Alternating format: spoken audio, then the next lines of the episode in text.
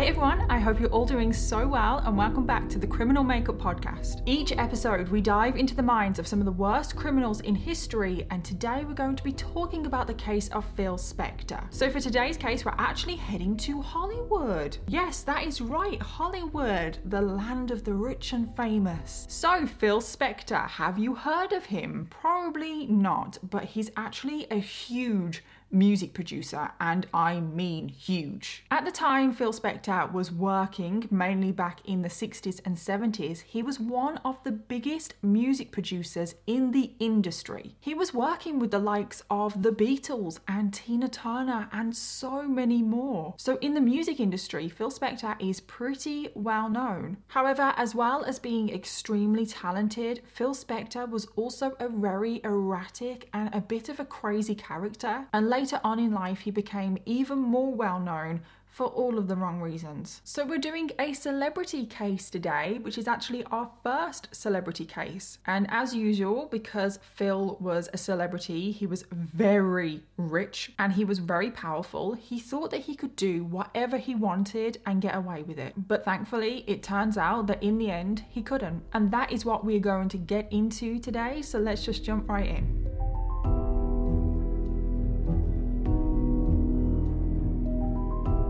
So Phil Spector was born on the 26th of December 1939, making him a Capricorn, and this is our first Capricorn case. And Phil Spector was actually born Harvey Philip Spector, but he absolutely hated his first name, so he went by his middle name, and then he did later on in life legally change his name to Phil instead of Harvey. So we're going to call him Phil, but at this point in time he is called Harvey, but we're just going to call him Phil, otherwise it's going to get really confusing. So he grew up in the Bronx, New York, and his parents were Benjamin and Bertha Spector. They did immigrate to the US from Ukraine just before Phil was born. His dad worked as an iron worker and his mother was a seamstress. Now Phil's dad, Benjamin, was known to suffer on and off with depression for a lot of his life, and tragically when Phil was only 9 years old, his dad did take his own life, which of course was an extremely traumatic experience for Phil and obviously had an effect on him. And following this, Phil's mom decided that they should move from the Bronx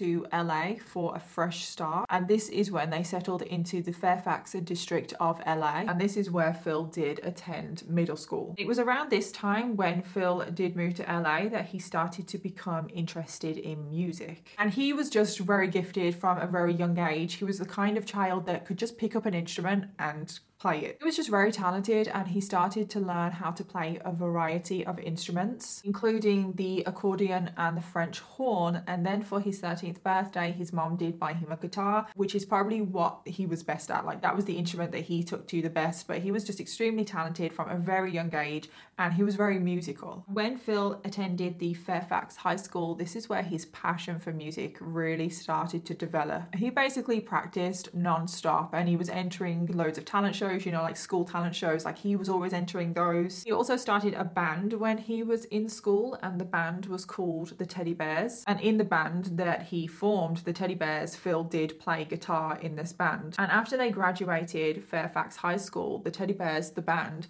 actually started to get some attention from record labels, and they did end up getting signed to a record deal, and they were pretty much an instant hit. Their first single went in at #1 on the Billboard 100, whatever, Hot 100, whatever it's called. And it stayed at #1 for 3 weeks. And the single was also a global hit. It actually reached #2 here in the UK. And altogether, the single sold over 1 million copies. So yeah, they were an instant hit. They had success pretty much overnight. They were very lucky. However, things just pretty much fell off a cliff after their first record. They did sign with a different label, tried to get like a fresh start, tried to like change things up a little bit. They did release a bunch of new songs, but each one kept doing worse than the previous one. They just couldn't seem to repeat the success of their first single. And after about a year of doing this, trying to kind of get their success back, releasing a bunch of songs, the band decided to split up and go their separate ways. And that was the end of the Teddy Bears. And at this point, Phil Spector was out of a job. out. And it turns out, to make money, he went on to become a court stenographer, which, if you didn't know, is that person that sits there and like doesn't look down and types everything that goes on in court. And I just think it's really ironic that this is what Phil Spector did to earn money, considering what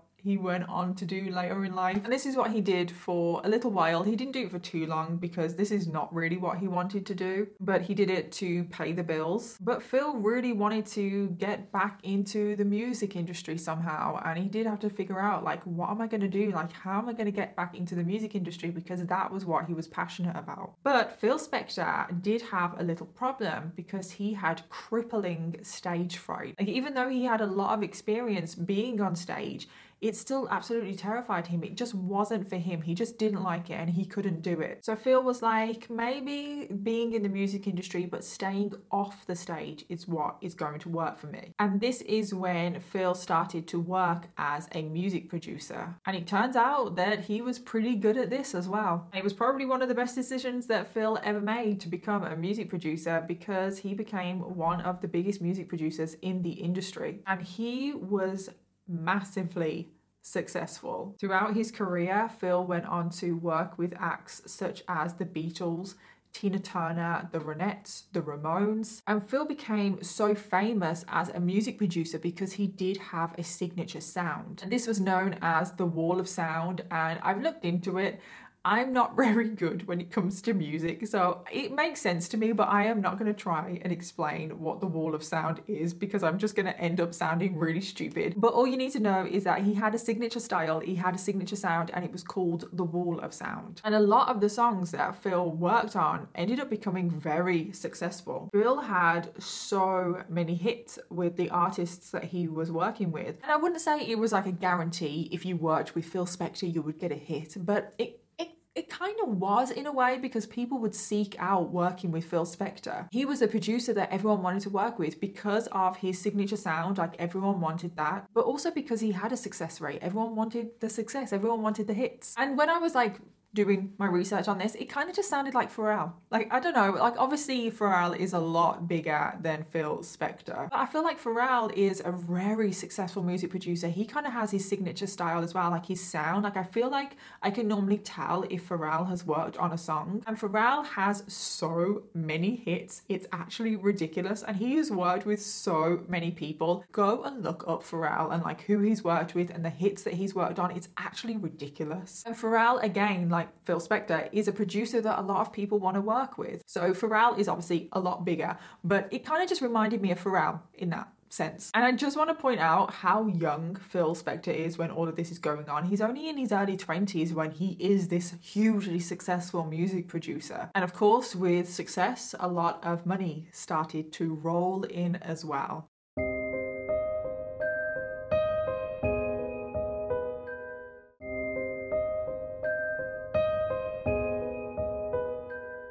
Even though Phil was a millionaire at this point and his career was really taking off as a music producer, he was super successful. Things weren't going so great for him in his personal life. Phil never developed any meaningful relationships with anyone. The only relationships he ever had with people were the people that he worked with. So it was just a working relationship. I don't really think he had any friends. I think he classed people as friends, but they weren't really his friends. They were just like work acquaintances. And I don't really know much about Phil's relationship with his family either. I don't even know how much family he had, or if he even stayed in contact with them, which I assume that he didn't because I didn't see anything. And in normal circumstances, you would feel sorry for somebody like this that just doesn't have any meaningful relationships in their life, that doesn't have anybody. However, Phil probably got in his own way a little bit when it came to relationships, because Phil had a very common problem in these videos because he had a massive ego. I mean, pretty much Phil thought that he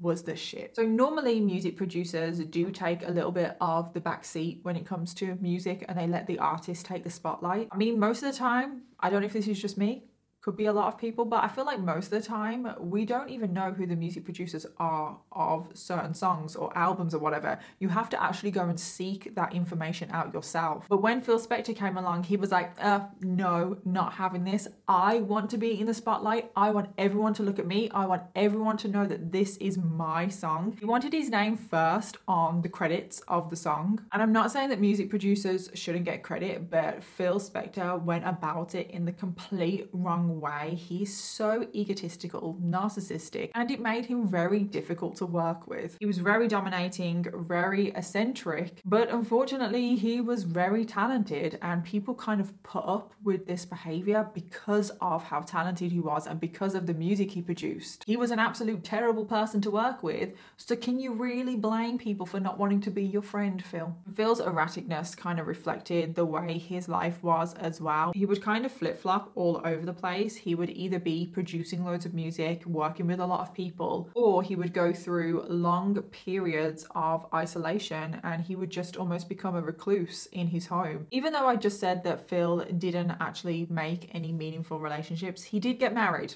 But that still doesn't mean that he made any meaningful relationships, because this marriage wasn't the best marriage. It didn't last for very long. Pretty much as soon as Phil was married, he started to have an affair with Ronnie Bennett, who is Ronnie from the Ronettes. And eventually, it wasn't long, but Phil's first marriage did break up, and he actually gets married to Ronnie from the Ronettes. And just like the first marriage, I don't know any details about the first marriage. I didn't really feel like it was that important to the story because it didn't actually last for very long, but his marriage to Ronnie, it wasn't a good one. He treated her terribly.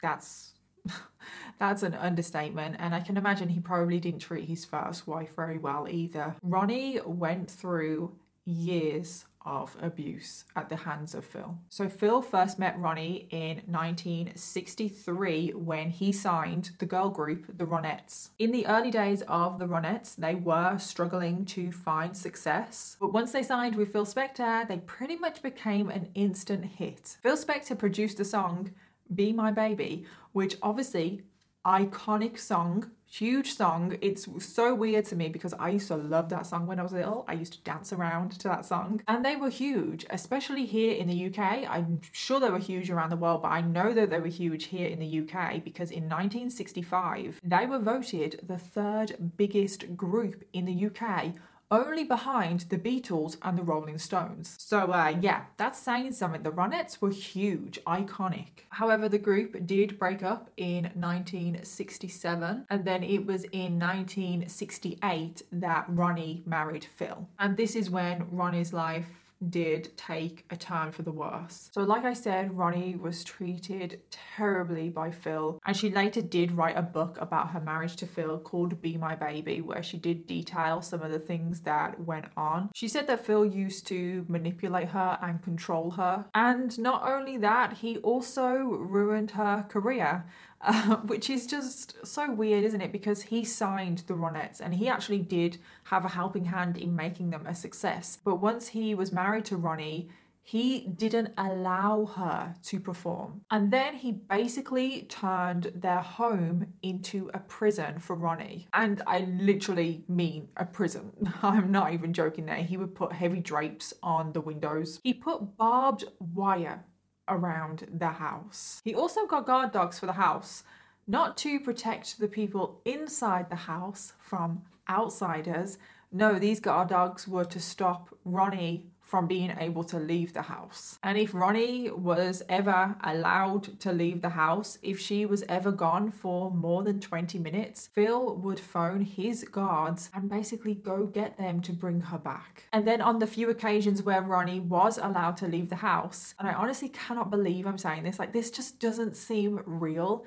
She had to leave the house, and when she was driving, she had to sit next to a life-size dummy of Phil Spector, which Phil did buy for her, by the way, because no one would want to buy that for themselves. I haven't seen a picture of this dummy, so I don't know, but surely it's obvious that it's not Phil Spector and it's a dummy, so I don't really know what his logic was behind this. Phil also isolated Ronnie from all of her friends and family. She wasn't allowed to see them anymore, and all of this is literally just textbook manipulation and abuse. It's just so sad. It really does break my heart because Ronnie started to drink very heavily and abuse alcohol just so she was allowed to leave the house to attend AA meetings. And I can't even imagine being in a situation where you want to go to an AA meeting just to get out of the house. Ronnie did try and leave Phil multiple times, but of course Phil was not going to make it easy for her, was he? He did have a number of manipulation tactics up his sleeve to keep Ronnie around. One time when Ronnie did tell Phil that she was going to get a divorce, again, I can't believe that I'm saying this, like this just doesn't seem true. Phil returned home one day and just turned up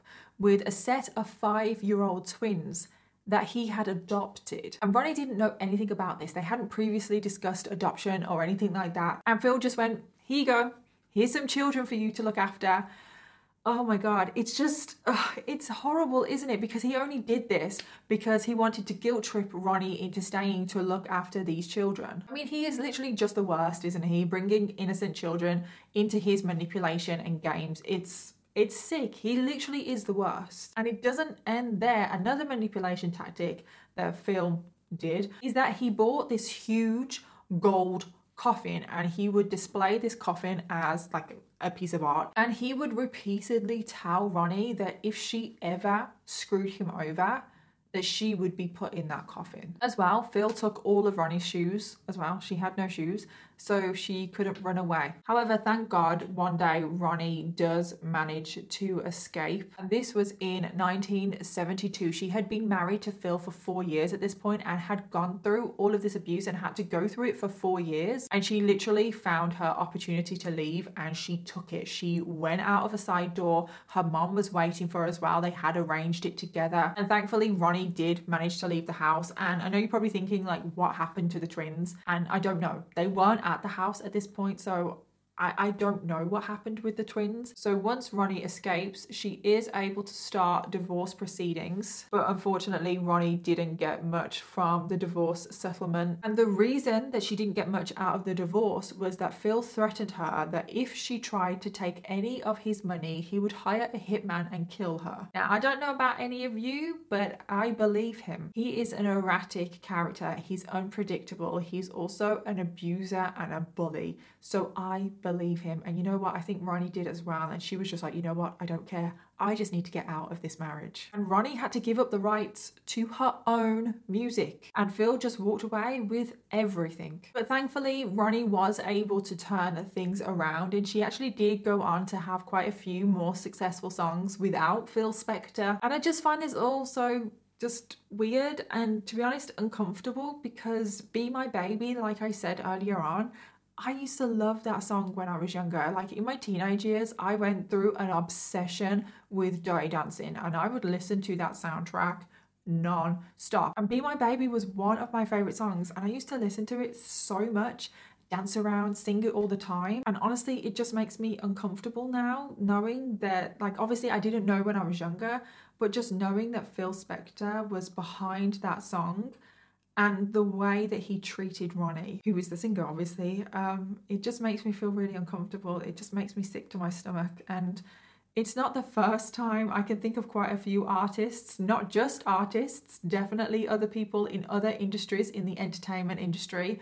I can think of so many instances when you find out what the person is actually like and what they've done. Like, I just can't listen to their music anymore or watch films that they've been in or films that they've produced and stuff like that. It just makes me uncomfortable because I didn't know that until research in this case. I'm never going to hear that song the same ever again. And around the time that Phil's marriage to Ronnie is coming to an end, he is currently in a period of throwing himself into work. You know, he always flip-flops. He's a recluse.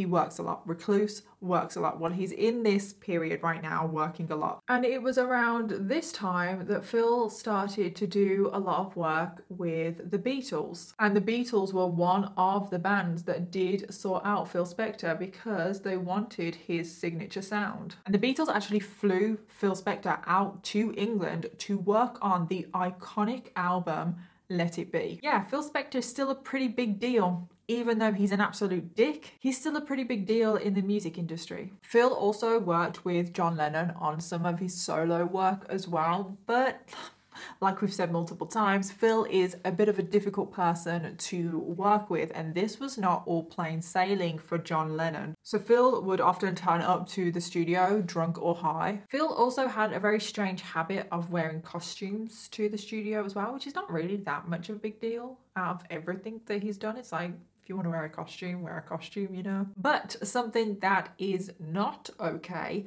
is that quite often Phil would bring guns into the studio with him as well. And one time when John Lennon and Phil were in the studio together, Phil just pulled out a gun and started waving it around. And he actually did do this quite often, like pulling out guns. It wasn't unusual, even though it should be unusual behavior, pulling out guns in a studio, but it wasn't unusual behavior. So when Phil did pull out the gun, I can imagine John Lennon was just like, oh God, here we go. But this time when Phil pulled out his gun, he actually fired a shot at John Lennon.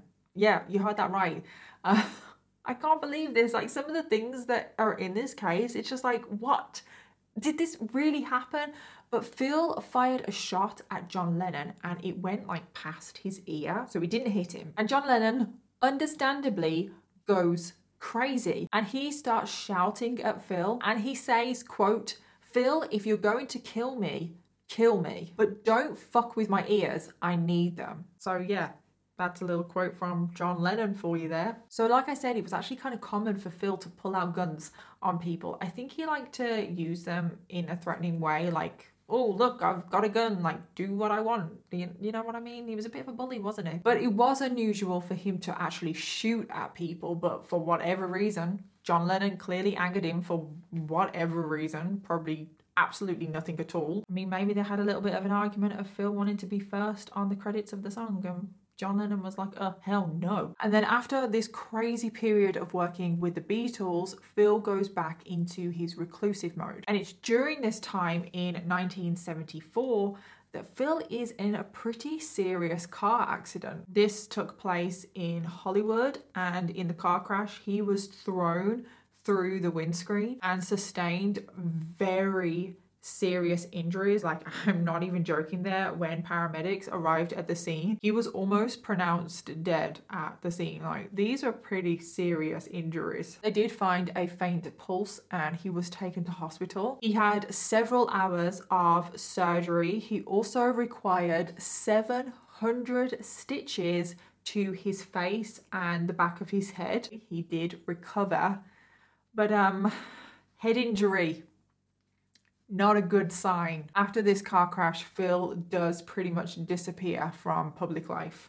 It's like he's in permanent recluse mode. And throughout the rest of the 70s, the 80s, the 90s, he barely works. He barely has any interaction with people. And it's not actually known what he did during this period. But what we do know is that in 1998, Phil bought himself a massive new home that he actually called The Castle. Like, it wasn't called The Castle, but he bought it and he was like, you know what? This is a castle. This is my castle. I'm going to call it The Castle. And this house was huge. It had 33 rooms in total. Only 11 of those rooms were bedrooms though. It's like, Phil, why do you need 11 bedrooms? That's the kind of money Phil Spector has, okay? And Phil isolated himself in The Castle until he came back into the public eye in 2003 for all the wrong reasons. And it was in 2003 that Phil did meet a woman called Lana Clarkson. And this is why Phil entered back into the public eye, because Lana Clarkson was found dead inside Phil's home. Lana Clarkson was born on the 5th of April 1962, and in her late teens she did start to pursue a career in acting and also modeling, and throughout the 80s she had numerous roles in TV shows. She also appeared in quite a few movies in supporting roles, and although she wasn't like an A-list celebrity, we're gonna get onto all of this later on in the video, but even though she didn't have the big break that some people made out, she was really successful, and that should be never taken away from her. She also starred in a number of sci-fi films in the 80s, and she became a favorite at comic book conventions. She would spend a lot of time with her fans signing autographs. She also dedicated a lot of her time to volunteer work where she would support those with HIV and AIDS by delivering food to them. And this was in the 80s where there was a hell of a lot of fear around HIV and AIDS. But Lana dedicated a lot of her time publicly to help those affected. And as Lana did enter her 30s, it did become harder for her to find work. And it was in 2003 that she did take a part-time job as a hostess at the House of Blues in West Hollywood. And unfortunately, it was this job where she met Phil Spector. So when Lana met Phil Spector, she was waiting on his table, and she was told, like, that's Phil Spector. He's very important, like, treat him well. So Lana spent the whole evening waiting on Phil Spector's table. And then at around 2:30 a.m. when Lana's shift did end, it can be seen on CCTV, Lana and Phil both leaving the House of Blues and getting into a car together. And I don't know the exact reason why Lana left with Phil that night. No one can really know because it was only Lana and Phil there. But I have seen some sources speculate that because of who Phil Spector was and his connections in the entertainment industry, and Phil told Lana about who he was and all of his connections and how he could network and how he could help Lana get back into the entertainment industry. But this is just speculation. Obviously, no one can really know why Lana left with Phil that night. So Lana and Phil get into Phil's car, and Phil's driver takes them back to the castle. And when they arrive at the castle, Lana tells the driver, I'm only staying for one drink. Basically telling the driver, like, I'm not going to be too long. Wait there and take me home after. So Lana and Phil are in the house for about an hour. The driver is still waiting outside. And then as the driver is just waiting outside, he suddenly hears a gunshot. And the gunshot has come from inside the castle. And not too long after, Phil comes running out to the driver and says, I think I just shot her. And of course, the driver immediately phones 911. Hi, it's, my name is Adriano. I think my boss killed somebody. Please, can you send me Do you think your boss killed somebody? Yes, sir. Yeah. Because I'm a driver, I'm waiting outside, and I don't know what. Now, why do you believe he may have killed somebody? Because you have a lady on the floor, and he has a gun in his hand. Okay, stay on the line. Do not hang up. So the police arrive quite quickly.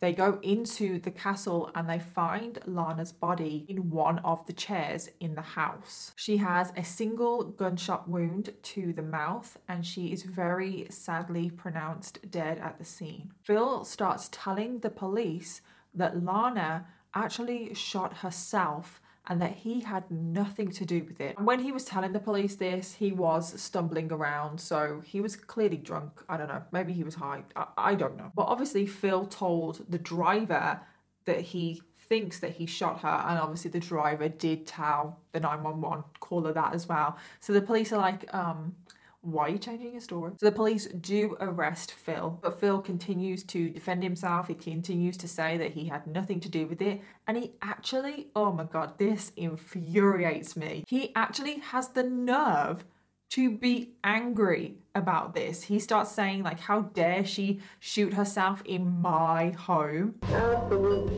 nonsense. He's a piece of and I don't know what problem is, if you said you have no right to come to my house, and blow her and say they're a murderer, what the is wrong with you people? And we should come out and run it through my house and climbing down like a pig. And you know, while somebody's dying there, and you know, and it scared the out of everybody that somebody commits suicide. It's like, I mean, that's not true anyway, but it's like, oh my God, the nerve that this man has. So Phil is charged with the murder of Lana Clarkson. But as usual, because Phil has a lot of money, he was able to bail himself out. His bail was set at $1 million. And of course, he had the money to cover it, didn't he? And he's allowed to just carry on living his life in his castle, doing whatever he wants. So Phil is in his castle awaiting trial, and it takes 4 years for the trial to happen. And Phil's life in those 4 years carried on as they normally did. He was always kind of a recluse anyway, and he carried on like this. But he even carried on producing music. Why? Why was he allowed to do that? He even started to make videos and put them on philspector.com, his own website,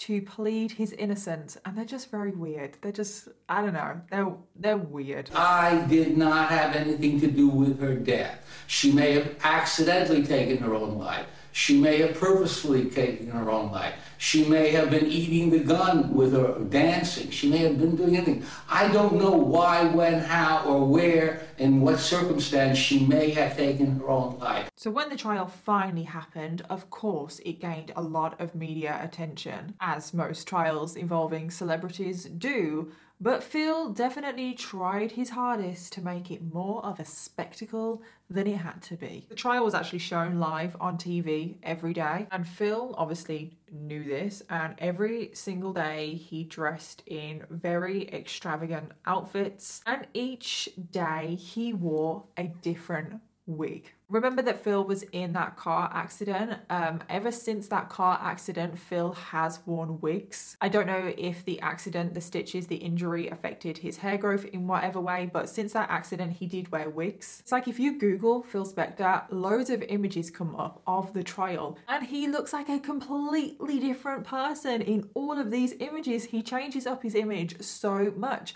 He was in the spotlight. This was his stage, and he definitely took this opportunity to be like, this is the Phil Spector show. And eventually the judge did have to say to Phil, you're gonna need to pick one wig, because the whole thing had just become a joke. The whole thing had just become about Phil Spector and what his hair was gonna look like that day and what his outfit was, when it should have been about the murder of Lana Clarkson.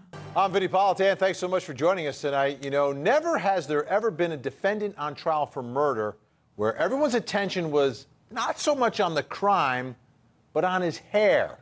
And at trial, Phil's defense did stick with the same story, that Lana had taken her own life. And this really infuriates me, but they tried to make out that Lana was really depressed because she was a washed up celebrity. They said that she had nothing going for her life. And because of this, because she was a washed up celebrity, this is why she decided to take her own life in Phil Spector's home. And don't worry, we're gonna revisit how ridiculous that is in a minute. And of course, another common trait of celebrity trials is that they throw a hell of a lot of money at their defense team. Phil spent a total of $10 million hiring all of these expensive lawyers, and some of them were even the same defense lawyers that OJ Simpson had, such as Robert Shapiro and Michael Baden. That was the defense, and the prosecution tried to paint out the erratic,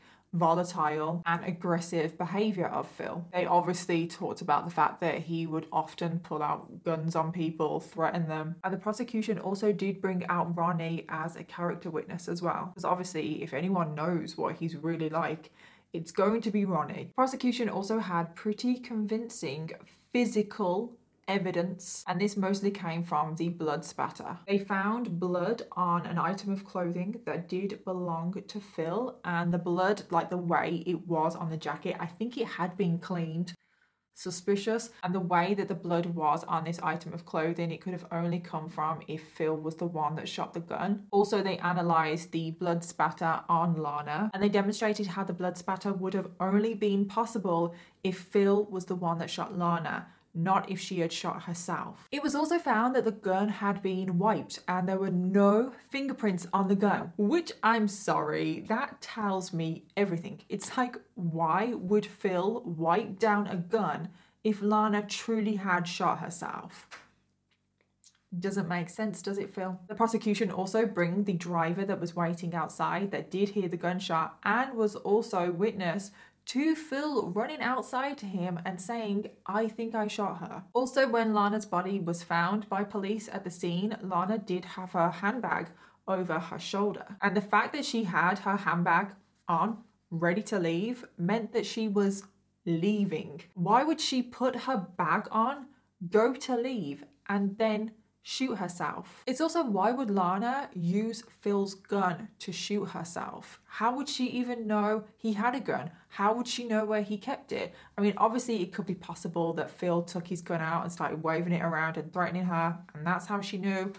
But yeah, that's a stretch. But more than anything, I mean, the defense literally have no evidence to prove that Lana shot herself, but it just doesn't make sense. Lana had never met Phil before this night. Why would she go back to his home, spend an hour there, and then decide to shoot herself in a stranger's home? Why would she do that? Like, that doesn't make sense. Why would she do that? All of Lana's friends and family said that she was not suffering from depression, she was not suicidal, and she would not do this. There were some friends of Lana that did claim that she was suicidal and that she was depressed over her career, but it's no surprise that these were character witnesses for the defense. So it's like, yeah, you're not Lana's friends, because if you were Lana's friends, you wouldn't be in support of the defense, would you? There's just so much evidence to point to the fact that Phil is guilty of this murder. However, the jury couldn't bloody decide, could they? The jury couldn't come to a majority. And one of the jurors said that they weren't 100% sure that the prosecution had enough evidence to prove that Phil had killed Lana. I mean, I suppose I will agree with you there. I suppose in this case, you could say that there's not 100% evidence to suggest that Phil killed Lana. Maybe only 99%. I suppose if 99% is not enough, it's not enough, is it? So the jury was hung and a mistrial was declared. So, round two. The next trial is about a year after the first trial ended. This time, thankfully, it wasn't shown on TV. I think they didn't want Phil to have the Phil Spector show again. And thankfully, Phil Spector was found guilty this time, as he should have been a bloody year ago. And on the 29th of May 2009, Phil Spector was given 19 years to life in prison. And whilst Phil was in prison, his health was deteriorating gradually. And then on the 16th of January this year, 2021, Phil Spector did die after suffering complications due to COVID. And when he died earlier this year, he did reappear a lot in the news, obviously to report his death, but also to reflect on the life of Phil Spector. And I've got to say, the media coverage, because I did watch quite a few clips when I was doing my research for this video, it made me feel so uncomfortable. A lot of the coverage seemed to celebrate his life and celebrate all of his achievements and the impact that he had on the music industry. It was like he was just any other celebrity who has died. In a lot of the media coverage of his death, they did mention the murder of Lana Clarkson, but they just seemed to gloss over the fact that he murdered somebody. It was basically like, oh, Phil Spector, so great, so talented. Look what he did for the music industry. Worked with this, and this. Oh, and he did kill somebody. Oh, but he's such a great person. That's kind of like what it felt like to me, and it just made me feel so uncomfortable. He racked up 20 top 40 singles between 1961 and 65, and later worked with the Beatles on their final album, and then John Lennon and George Harrison on solo projects. His pioneering Wall of Sound technique saw him layer several instruments to give an orchestral feel to a song. It transformed pop music.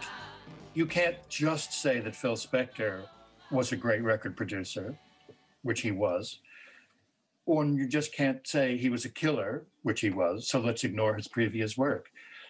We have to be able to hold more than one thought in our head at the same time. Also, I watched a couple that said he was married to Ronnie from The Ronettes, but they didn't mention anything about the abuse that he put her through. And something that I just couldn't find out, there's only speculation, but why the hell did he kill Lana in the first place? I know he was a bully, I know he was a narcissist, I know he was a bad person, and I know he threatened people with guns before, but why Lana? Like, what did she do? Like, Phil barely even knew her. I mean, I did see some speculation that it all leads back to his head injury, but it's like, that was a while before he killed Lana. And as far as we know, he only killed Lana. I mean, you never know. And my thoughts truly are with Lana's friends and family. I can't even imagine what they were put through. It was absolutely disgusting what the media and also Phil's defense team did to Lana's name. And just trying to paint Lana in a way that was completely untrue, uncalled for, and quite frankly, irrelevant. Thankfully, justice was served in this case, which can't always be said, can it, if you have money and power.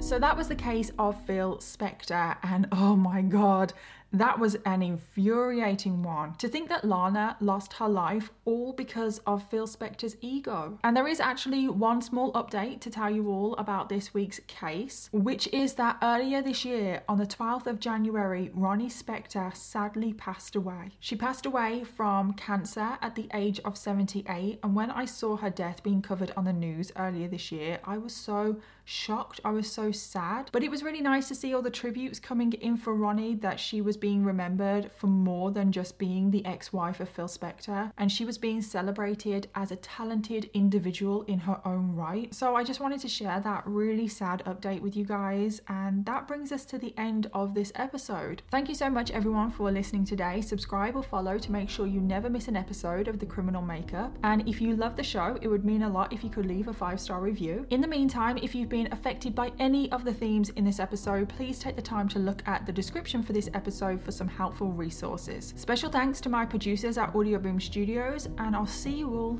in the next one.